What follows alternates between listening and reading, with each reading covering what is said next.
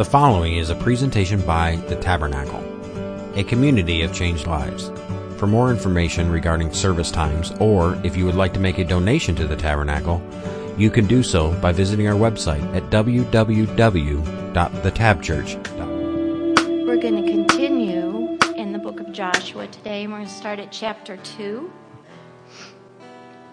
Joshua, the son of Nun, sent two men secretly from Shittim as spies, saying, Go, view the land, especially Jericho. And they went and came into the house of a prostitute whose name was Rahab, and lodged there.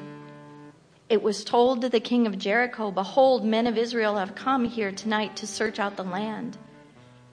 And then the king of Jericho sent to Rahab, saying, Bring out the men who have come to you, who have entered your house, for they have come to search out all the land. But the woman had taken the two men and hidden them, and she said, True, the men came to me, but I don't know where they were from. And the gate was about to be closed at dark. The men went out. I don't know where the men went. Pursue them quickly, for you will overtake them.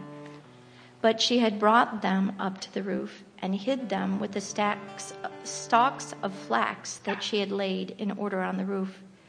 So the men pursued after them on their way to the Jordan as far as the ford, and the gate shut as soon as the pursuers had gone.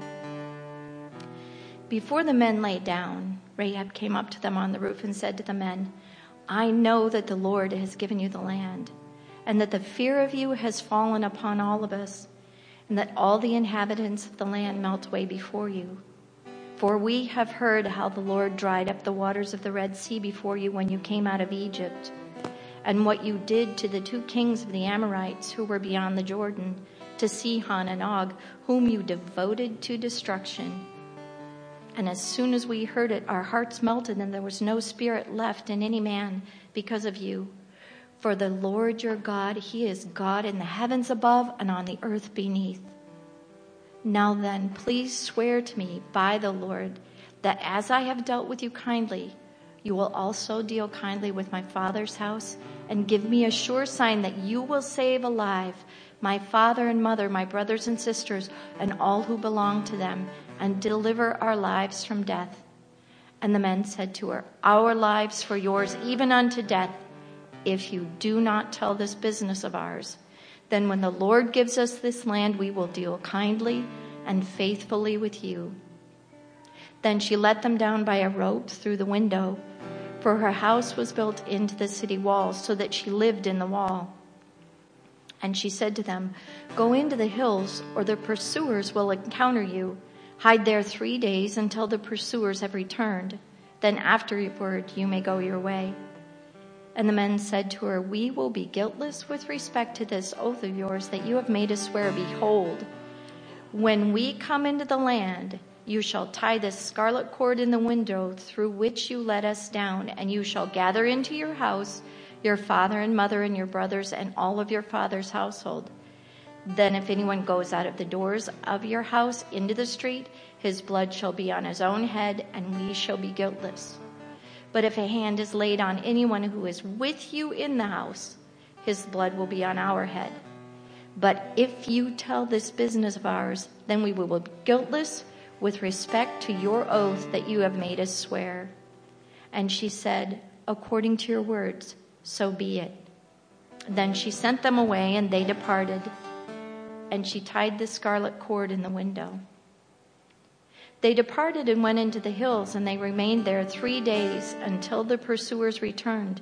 And the pursuers searched all along the way and found nothing. Then the two men returned and crossed the Jordan. They came down from the hills and passed over and came to Joshua the son of Nun.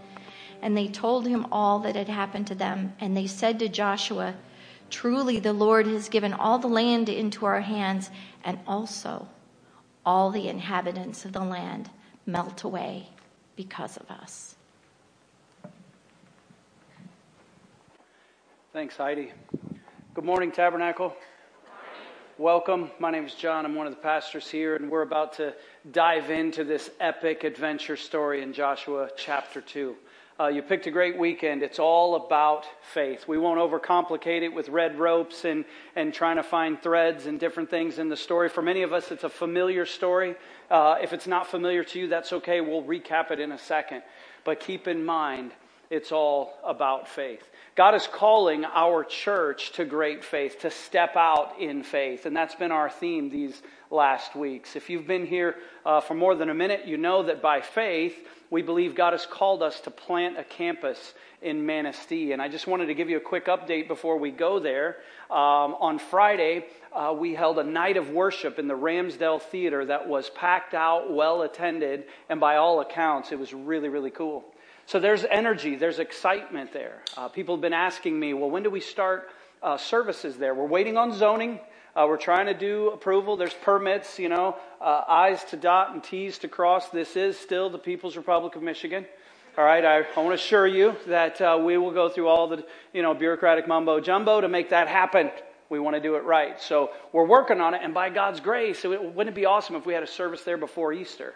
That would really, really be cool. And Just to give you a little bit of the plan, right now, uh, we're planning on holding those services on Sunday nights so we can do it live. And so uh, please keep praying about that. That's where God has been moving us. That's where He's calling us. That's the update. Uh, you'll hear more about that in the coming weeks and months, and maybe even some more in the sermon. But God's not just calling us as a church to step out in faith, He's calling us as individuals. He's always calling us, right? And maybe not all at the same time, but when God has a plan and He says to move, it's our job to cross the Jordan. It's our job to step out of the uh, uh boat, so to speak, and to walk on water. Uh, several years ago, Matt and Iris Luce moved here from Knoxville, Tennessee, because they believed God was calling them to the tabernacle. In fact, I was thinking about that right before I uh, came out here. I tried long and hard to talk them out of it, right? no, there's all this snow. Don't leave Tennessee. What are you doing, right? Uh, but, uh, but they listened to God instead of me, and God brought them here. And so for the last several years, Matt has served as our director of outreach and development, overseeing missions and the food pantry and community meals, wild game dinner, things that uh, we're trying to reach out into our community, different partnerships with freedom builders, etc.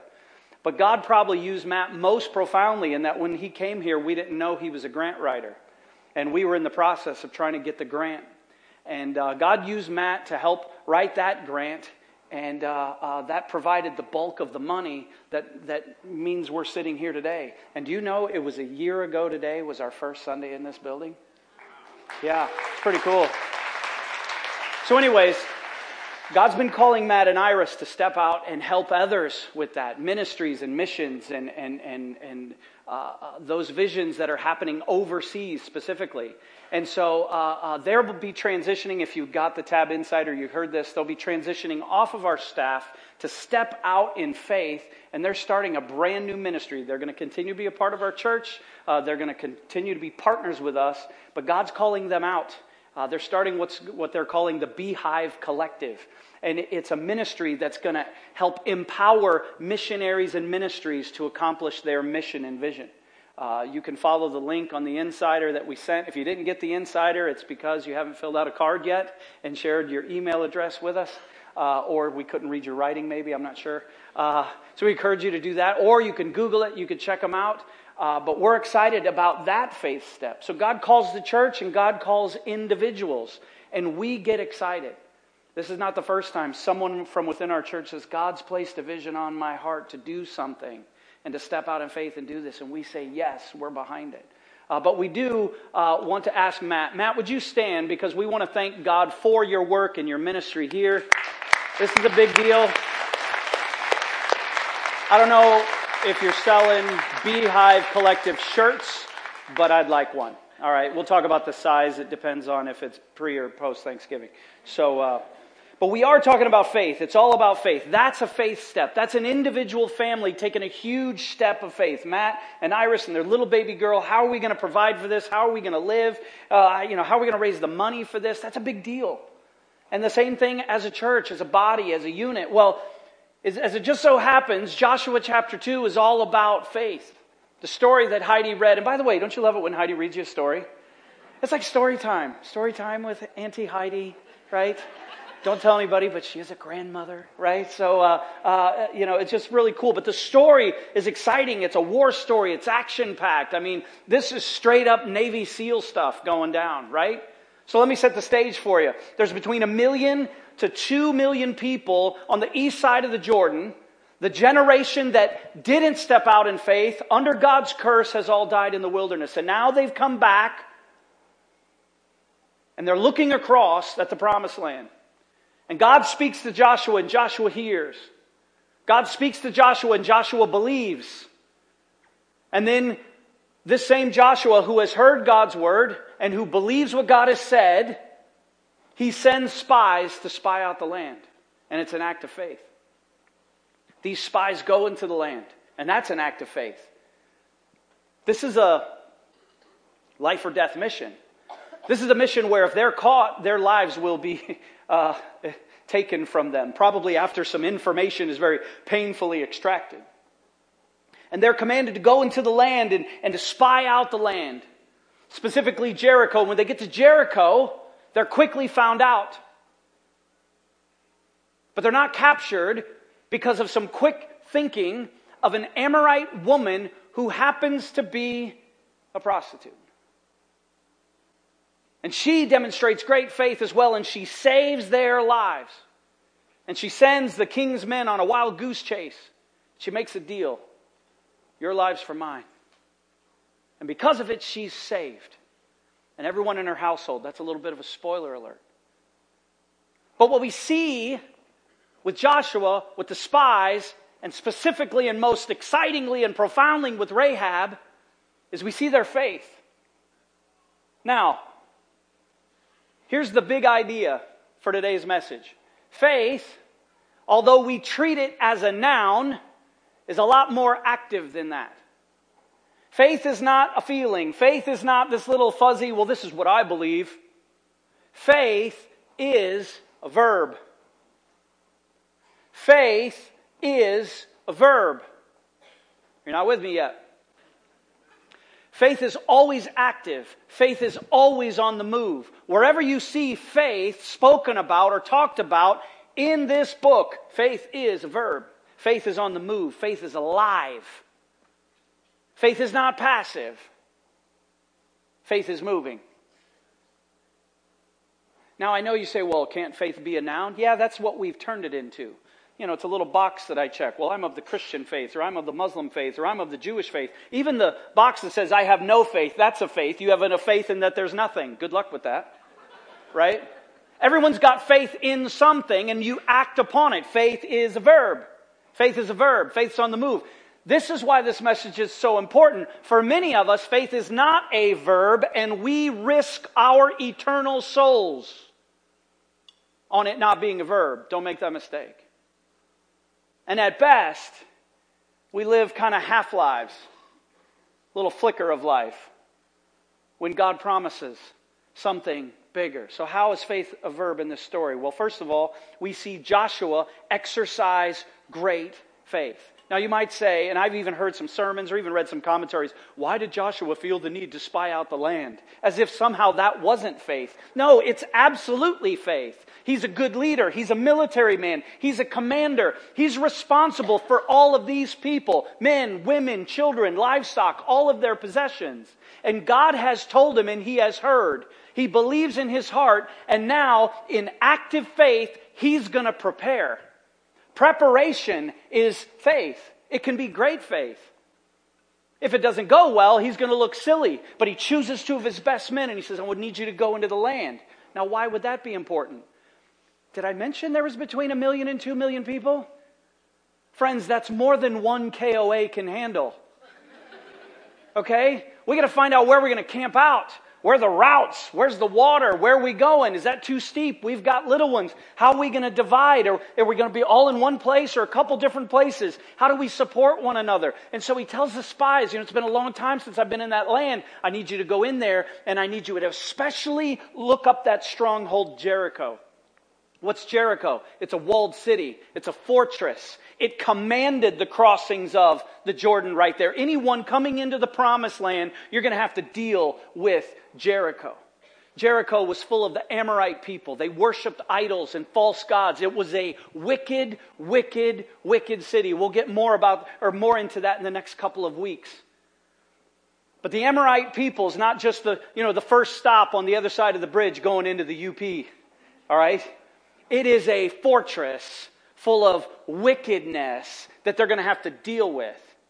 And so Joshua exercises faith. His faith is a verb faith by actively preparing for what God has promised. It's active preparation. I'm going to tell you right now, it's what we're doing in Manistee right now. Well, you haven't even had a service there. You don't have any idea the unbelievable active preparation by faith that has been going on. Pastor Dan and, and, and volunteers every day, every night. You spend, need to spend more time with your wife, okay, right there, okay? Don't, don't make me come down there, okay? All right? Workaholism, it'll put you in the loony bin, right? But spending every available hour renovating, preparing. It's a big, giant building. And the people that have given, that's active preparation. The people that are serving, the people that are talking about it, it's active preparation. The band that goes down there to stir up stuff. Hey, come and worship together with, what is that active preparation? What we believe by faith, God has already promised because He's told us to do it. Now, we don't know what's going to happen. And by the way, make no mistake, Joshua hadn't read Joshua chapter 2. We always do that with the Bible, right? We're like, well, of course, you know, we're going to march around seven times and give a mighty shout, walls come down, kill everybody. That's how it happens. Joshua didn't know that yet. God hadn't given him all those details yet. God just said, get ready to cross over into a land I'm going to give you. God didn't know, or, or, Joshua didn't know how much God was going to be involved in the military affairs, so he was doing his part. God's going to do his part by faith. I'm going to actively participate because faith is a verb, and I'm going to send some spies. We need to spy out this land. We need to figure out where the KOAs are and how much they charge. All right, because here we come. This is, I don't even know how we're getting across the river, right? And so by faith, he sends them. By faith, they go. They hear the word of the Lord through Joshua, and they believe this is what we're supposed to do. What, you want us to risk our lives? We're soldiers. This is what we do. We're going to leave our wives, we're going to leave our kids. What's, what's the mission? Okay, we're going to go execute the mission. See, sometimes by faith, God says to prepare, and we're all called to prepare in some way. And sometimes we're called by faith to go. Preparation's important. Going is important. And these two guys, they go and they execute the mission. And they spy out the land and they go into the city of Jericho. And I'm sure they did their best to blend in, right? They're operators, all right? They're spies. Nothing's changed thousands of years. But they're quickly found out. Somebody notices some different people coming and going through the city. And by the way, the people of Canaan knew they were out there. News had traveled. You don't hide or, or hide a million to two million people right on the other side of the river and not notice there's a cloud of dust. Okay? So word has spread, and so they're kind of on high alert. And so even though the city gates are open, someone notices strangers.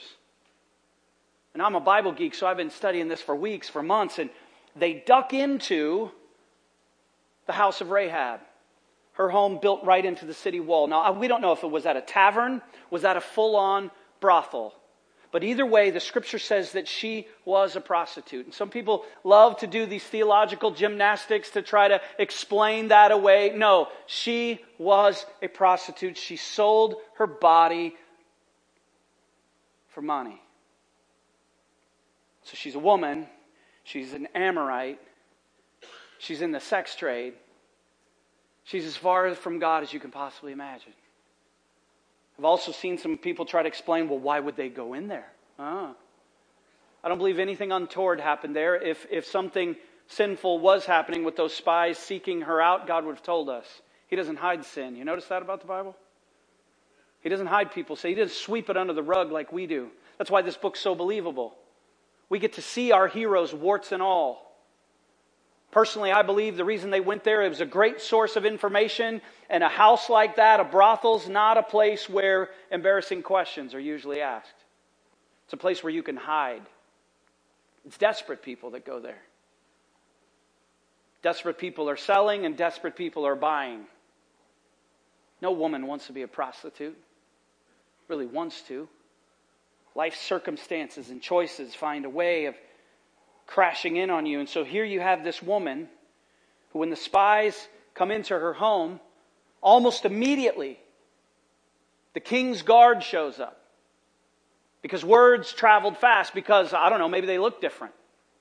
It's funny, Kip Potter was telling me that uh, on Friday night, uh, before the music thing began in Manistee, some gruff Manistee person walked up to him and said, looked him up and down, did the look up and down, said, You work at the tabernacle. And he said, Yes, I do. And he goes, You all dress that way. and Kit's like, I wear pants? Uh, you know. Funny story. So, anyways, turned out to be a nice guy, but apparently we have a uniform. I didn't know we had a uniform, right? But they look different. And the King's Guard, the SS, the KGB, the secret police, they show up banging on the door. Where the strangers came into this house? So Joshua sent them by faith. They've gone on this mission by faith. And now Rahab thinks quickly and acts by faith. By faith, she lies through her teeth. Oh, they were here, that's true, but they've already gone. If you hurry, you can catch them. Boom. And without even thinking, without even searching the house, off they go. Now, I've heard some people try to explain that away. Well, she wasn't a Christian yet. No, you got to understand something. God's law never changes. However, there's a higher law of love that we're always supposed to measure that through. So here's the ethical question. Parents have fun with this with your kids later. Is it ever okay to lie? I'm going to cause ruckus at your dinner table. Yes. There's a time and a place. Christians in Europe discovered this in World War II when someone come to the house. Are you hiding Jews here? No. And it was a lie. Why would you do that? To save innocence from evil? Absolutely, you would. Absolutely, you would. We see this in the book of Exodus. And I, am not trying to explain this away. I'm just saying go and deal with this. You have to use your thinking caps. Parents, you have to talk to your children, right?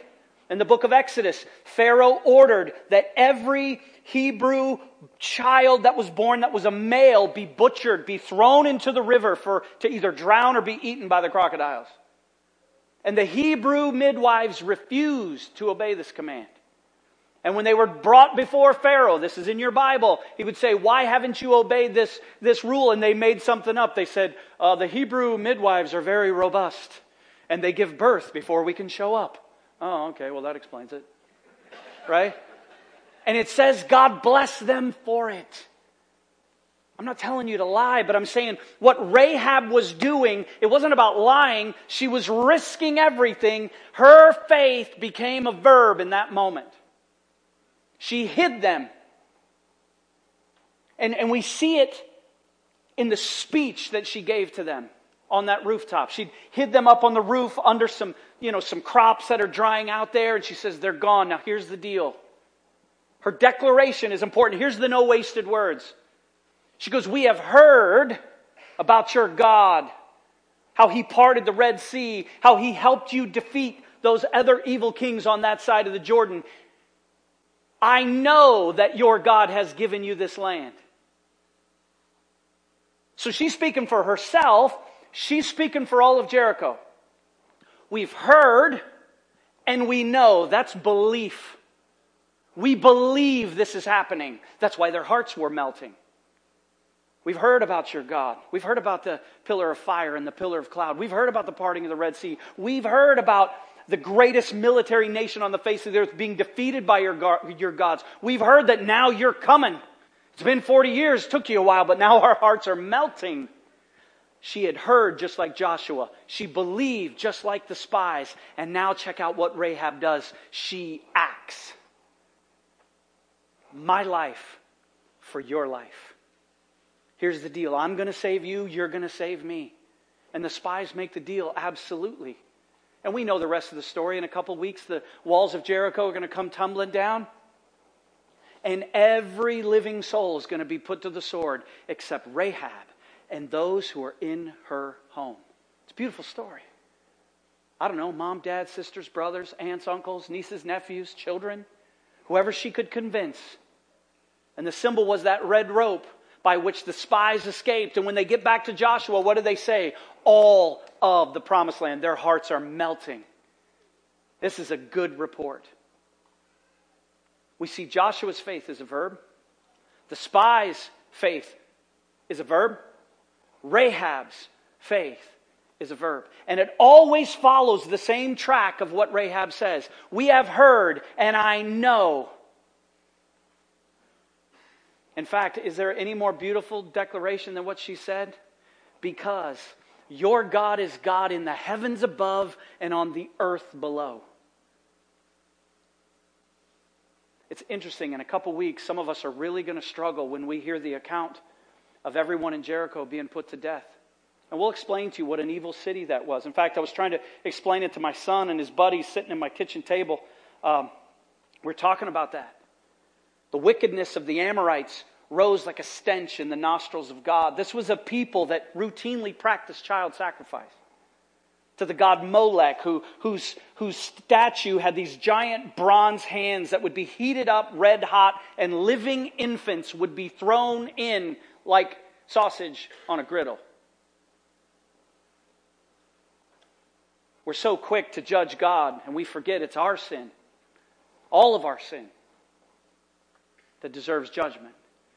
Whether you're a prostitute or an idol worshiper, or someone who just hears and believes, uh oh, and never acts. Think about it. Joshua, by faith, sends the spies. By faith, the spies go on what they think is an intelligence mission. What the spies didn't know, what Joshua didn't know, is that a sovereign God was actually sending them on a rescue mission. All of Jericho had heard. Their hearts were melting, so they all knew what was coming.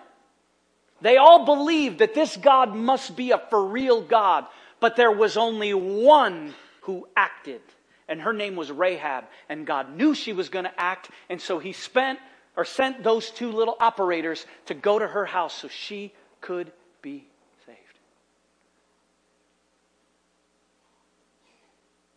It was a rescue mission.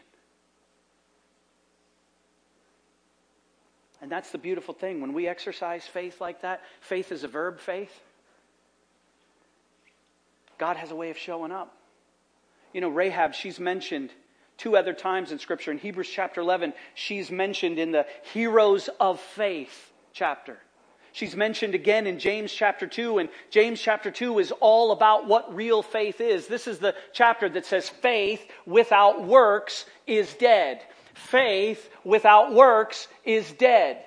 Right? So it doesn't say that you have to do a bunch of good things to get God to like you so you'll be saved. That's not what that scripture says when it says faith without works is dead. But it does say this is that if your faith is real from what you've heard and what you believed, action or verbs will always follow. What kind of verbs? Loving God, loving people, forgiving the way Christ has forgiven you, being generous the way Christ has been generous with us, serving the least of these the way Christ served me, the least of these. So works don't save you, but genuine faith is always seen by its works. And we see Joshua's faith, and we see the spies' faith, and we see Rahab's faith. And that kind of faith always has a ripple effect. In James chapter 2, in this famous chapter, right at the end, in verses 25 and 26, it sums it up by saying, In the same way was not also Rahab the prostitute justified by works when she received the messengers and sent them out by another way? It's interesting, it's interesting, I just noticed this, he, that, that James doesn't call them spies, he calls them messengers. On a rescue mission? Verse 26 For as the body apart from the spirit is dead, so also faith apart from works is dead. If you've heard and you really believe, there's going to be verbs. You're going to act. You might be actively preparing. You might be actively going. You might be actively risking. But there will be verbs if it's real. And that's the kind of faith that saves. That's the kind of faith that God uses. That's the kind of faith that activates the promises of God. He may not be calling you to move someplace. He may not be calling you to go on a mission. He may be calling you to actively prepare for whatever's next. Or some of us in this room and listening or watching online, God might be calling for the first time to make your faith real. Because your whole life, your faith has been private. Oh, my faith's private. I know what I believe. I know what I believe. That's the scariest believer there is. Oh, well, I know what I believe, but I believe faith is a private thing. I don't get anybody else's business. Show me anywhere in this book where faith is private. Show me anywhere in this book where faith isn't costly. Show me anywhere in this book where faith is passive, real faith. It always follows that model. Faith comes by hearing, Romans 10, and hearing by the word of Christ. If you confess with your mouth that Jesus is Lord and believe in your heart that God raised him from the dead, that's hearing, then comes belief. That's also Romans 10. And then James chapter 2 says, faith without works is dead. So there's the progression. You hear, you believe, and then you act. And 99.99999% of Jericho had heard, and oh, they even believed, but they never acted, and only Rahab and her household was saved. In James chapter 2, if you study it later this afternoon or this week, another interesting verse you'll find in there where the author, who happened to be Jesus' brother, says, You believe in one God? Good. Even demons believe and shudder. And I've always loved that verse because sometimes I'm guilty of, I don't know, a little bit of sarcasm, right? And it's almost like scripture inspired by the Holy Spirit goes, You're a believer in God? Good for you. Even demons believe and shudder. We hear, we believe, and then we act because faith is a verb. Faith is a verb. And I don't want to ever be accused of being a, a demon believer. And that's my fear, is how many of us have never gone public? We've never taken the next step. And for some of us, it means open our mouths. For some of us, it's just living life the way we're supposed to live it. It's just the next step of obedience. And we're not called to compare. You may not be called to start your own ministry, but you may be called to, you know, come out to your buddies and go, Yeah, I am a Christian. And I wish you'd be one too. Well, that doesn't even compare. Yeah, it does. Because God's the one calling the shots. The next step of faith might be as simple as taking a stand for Christ. The next step of faith might be as simple as obeying what he's already told you. The next step of faith might be as simple as getting baptized because you've been a Christian for 40 years, but you never gotten around to it. Your next step of faith might be as simple as giving God lordship over all of your life. Or the next step of faith might simply be actively preparing for what's next. You know, you talk to young people sometimes, and it's like, I don't know who God has for me or how my life's going to pan out. You're 18. I mean, how many times are you going to change professions? Yeah, but, you know, is there a man for me? Is there a woman for me? What's, where am I going to be in 10 years? You know, I, I always got frustrated when I first became a pastor and people want to know what the five year plan was. and I, I don't mean to put anybody down. I'm just saying, you know, God's will probably about 90% of it is right in this book. And we spend our time and our energy and our emotion trying to figure out the 10% of God's will for our life that's specific to us. And we never get around to obeying the 90% that He's shown us.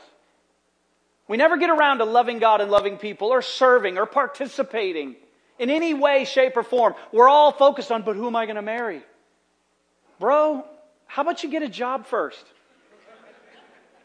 How about you take responsibility for you and your own bills and move out of my basement? Then we'll worry about getting a chick. That should be 101 Dr. Phil. And it's faith is a verb faith. It is. It is. It's practical. It's tactical. I'm not trying to hurt anybody's feelings. I'm saying you want to get married? Be the type of man or woman of God that someone would want to marry. And that's by faith. And if, and if you can't find anyone that's attracted to that, then don't get married because they're not worth it. What they're fishing for is not what you're selling. And, and we can actively demonstrate faith by preparing for what God has, becoming the man or woman or student or child that, that God wants us to be. And maybe we're called to go. Maybe we're called to go. Maybe we're called to risk everything like Rahab. But faith is a verb that always requires risk. Let's camp there just for a second. Faith is always, or faith is a verb that always requires risk. There's always some level of risk. You can't avoid the risk. Our church has taken a big risk. It's a big risk, and I love a big risk. Not because I'm an adrenaline junkie, but because we're stepping out into a place where we need God to show up. We need God to show up. It's funny when we're sitting in a board meeting and it's like, well, do we have the money for this? Do we have the people for this? And it's like, nope, nope, nope, nope, and nope. I mean, we kind of just have enough to maybe take a chance, but not enough that, that there's no risk. There's always got to be risk. If there's, if there's no risk, there's no faith. There's always a risk. And, and, and maybe you're not called to start a campus. Maybe your risk is to open your mouth, to speak, to go, to give, to serve, to love, to forgive. I don't know.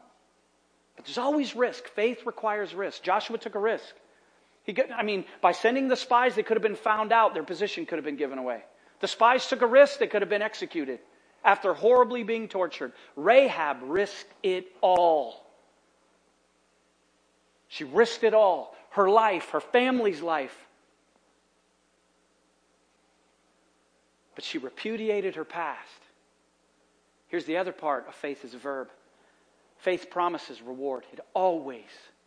Faith that's a verb always promises a reward. Joshua and the spies received the reward of hearing a good report that they'd already won psychological operations. All of the land's heart is melting. They're already in fear of us and the God that we follow. That's a good report. That's going to be helpful when it's time to cross the river. Because there's some other things that they do on the other side of the river, if you've been reading ahead, that's going to require some faith too. There's a reward there. And there's a great, great, great reward for Rahab. Part of her reward she didn't even know. Spoiler alert, she's saved and everyone in her household is saved. But there's more reward. Her life of sin is redeemed. She's saved immediately, but she's also saved eternally. You'll get to meet her in heaven. You get to meet her. She was saved by faith. Faith is a verb faith. She got married. Scripture says that she became one of the Hebrew people. She married right into the tribe. She left that life of prostitution. New life, new job, being a mom. And her husband and her, they had a son. You know what his name was? Boaz. Boaz married another outsider whose name was Ruth. Ruth and Boaz, they had a son. His name was Obed. Obed had a son. His name was Jesse. Jesse had a son. His name was David. Ever heard of him? Greatest king Israel ever saw. Rahab never saw that domino effect of her life and the domino effect of her faith. She never saw it. She probably never saw past her own grandchild. And it wasn't until heaven that she became aware that David's great, great, great, great, great, great, great, great grandson was a man named Jesus. When faith is a verb and it takes a risk, faith is a verb that always, always is promised a reward. The reward from God. When He's calling us to faith as a verb kind of faith, he blesses it. That domino chain goes on and on and on and on.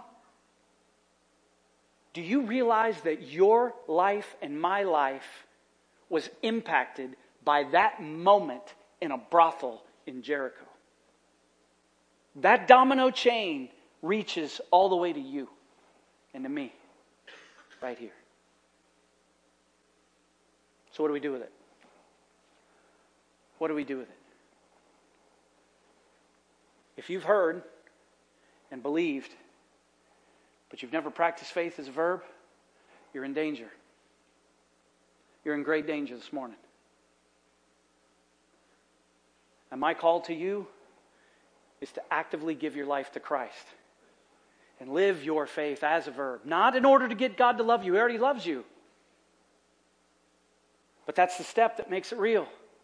And Rahab was the only one in Jericho that was ready to make that step. But chances are, God's called you to something. It might be a big thing, it might be a little thing. I don't know what it is. That's between you and God. I can't tell you. And you'll know that you'll know that you'll know that it's God. And when you know that you know that you know that it's God, will your faith take that risk? Will your faith receive that reward? That's the question. Band's going to come and we're going to sing. And we do this not to create a little poignant moment, but to give you a space. I, I, I, want you to bow your heads. If you would, just close your eyes just for a second. Because this is, this is your time with God, just a moment. So you're not messing with anybody, you're not distracting anybody. It's gonna we got football later on and you know all the distractions of a day.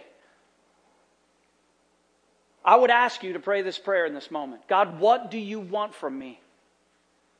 And listen. I dare you to pray that prayer in a nice kind of way. God, what do you want from me?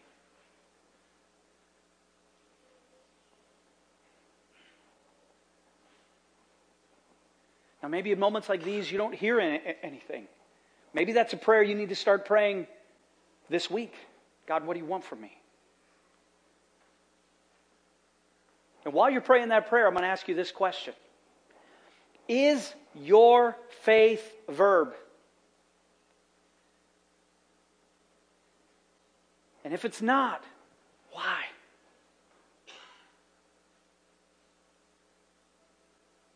That brings us back to the prayer God, what do you want from me? What do you want from me? Do you need me to prepare? Do you need me to send? Do you need me to go? Do you need me to risk? Do you need me to speak? Do you need me to give? Do you need me to forgive? Do you need to start loving? There's a promise of reward for you. If you're here today and you've heard this word before and you even believe that God is for real, but you've never made that faith real, this morning could be the time where you say, Christ, your life is mine, and I'm going to live this faith that I believe. I don't want to be a demon believer.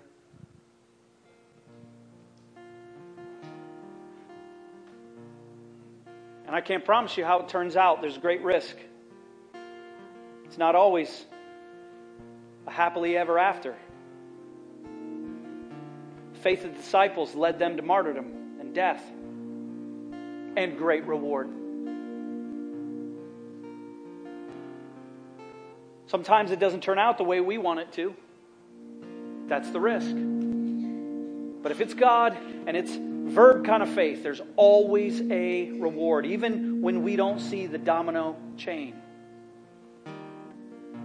Rahab lost all her friends, she lost all her neighbors. She lost all her people. But she became part of the bloodline of Jesus the Christ. Jesus, in your name that we pray today, we're going to need your help to be men and women of faith, to be students of faith, to be children who live their faith in elementary school and, and in our neighborhoods and with the kids we play with. Lord, we're going to need you, Jesus, to show up because faith is a verb, faith is risky, but God, help us to live for the reward that you promise. God, help us to believe in our hearts what we've heard that your promises prevail. That if we'll follow your way, you're going to show up in a way that only you can. That the story belongs to you, the story that you're writing about our lives, the story that you're writing about our church. So, God, help us not to worry about our place, but to just take action or however and wherever and whenever you call us. Jesus, I pray if there's anyone here that doesn't know you, maybe today is the moment that they would see that they need you. The way Rahab needed you, the spies, the way Joshua needed you, the way the tabernacle needs you. We love you, Lord. Help us not to risk for the sake of risk, but to live for the reward of your promise and live our faith as a verb. And it's in Jesus' name we pray.